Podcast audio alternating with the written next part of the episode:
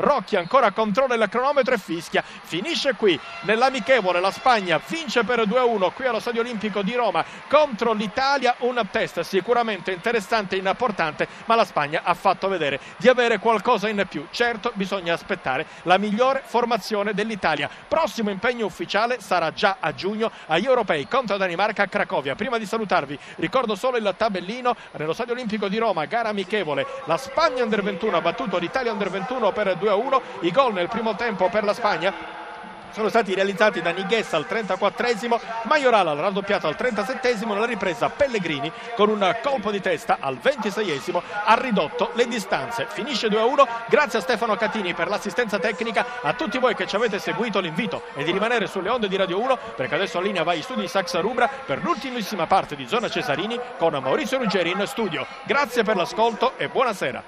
Zona Cesarini. Le 22.52 dunque li abbiamo i risultati, la vittoria 2-1 della Spagna sull'Italia Under 21 e poi il 103 70 di Reggio Emilia su Brescia per quanto riguarda il basket. Da segnalare anche la vittoria dell'inarrestabile Roger Federer in 2-7, 6-3, 6-4 su Del Potro al torneo di Miami. Noi adesso però ci colleghiamo con Comerciano dove c'è il nostro inviato per il Consiglio federale, oggi è la panchina d'oro, il premio assegnato a eh, Maurizio Sarri e poi Claudio Ranieri per quanto riguarda il premio speciale alla carriera. Emilio Mancuso è il nostro inviato, spero di non averti bruciato Emilio, ma insomma era una notizia che sapevamo da un po' di tempo. Vai pure Emilio.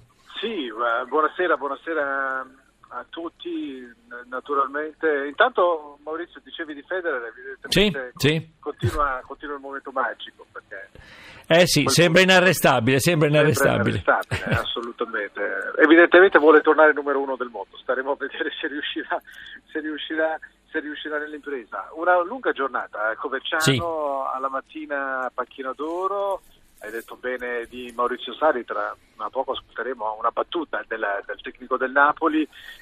Ma il pomeriggio, io partirei dal pomeriggio se sei d'accordo perché è stato un pomeriggio molto intenso con il primo consiglio federale dell'era del Tavecchio bis, un consiglio federale atteso e importante perché non c'era la Serie A, non c'era nemmeno la Serie B e dunque un consiglio federale sulla carta a zoppo, sono stati eletti due vicepresidenti il vicario sarà Cosimo Sibiglia, che è il presidente della Lega Nazionale Dilettanti, mentre eh, Renzo Olivieri, il eh, presidente dell'Asso Allenatori, sarà l'altro vicepresidente eh, della, della Federcalcio. Sibiglia e Olivieri importanti poi per la rielezione di Carlo Tabecchio. Naturalmente uno dei temi più importanti all'ordine del giorno era quello della Serie A perché l'assenza della Serie A ma anche quella della Serie B sono stati argomenti molto molto dibattuti e c'è stata una sorta di ultimatum peraltro previsto da parte del Presidente federale entro il 18 eh, di aprile, dunque subito dopo Pasqua, tre settimane al massimo alla Lega di Serie A per cercare di trovare la quadra sullo statuto, ma soprattutto sull'elezione del Presidente e sui due rappresentanti in eh, Consiglio federale, perché altrimenti la Lega di Serie A sarà eh, commissariata. È stato molto chiaro al riguardo Carlo Tavecchio che ha parlato anche eh, del, dell'inizio del campionato. Eh, Ventura, il CT della Nazionale, lo sappiamo, vorrebbe che si cominciasse addirittura prima di Ferragosto eh, per poi affrontare il match decisivo immaginiamo contro la Spagna per la qualificazione a Russia 2018 con più giorni eh, nelle, nelle, gambe, sicuramente sarebbe un, un passaggio importante eh, per la nostra nazionale. Tavecchio stesso si è detto ehm, favorevole a questa opzione, quella del 13 di agosto. Naturalmente vedremo come ehm, risponderà la Lega eh, di eh, Serie A quando eh, saranno nominati i nuovi vertici. Andrei ad,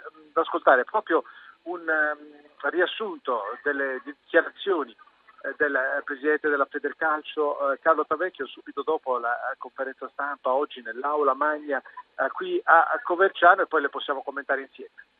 E questa è una possibilità. Certamente bisogna escludere il Ferragosto perché è sacrosanto per tutti gli italiani, quindi il riferimento è molto semplice. Troveremo la possibilità di trattare con le società di Serie A che sono già impegnati nei loro tour estivi e di trovare una soluzione di interesse generale. Oggi è un brutto giorno perché negli annali della federazione è difficile trovare l'assenza delle due leghe più importanti del campionato italiano. Io non me lo ricordo. In questo momento eh, auspichiamo che questo termine, che è praticamente intorno a una ventina di giorni, possa concludersi con positivamente il 18.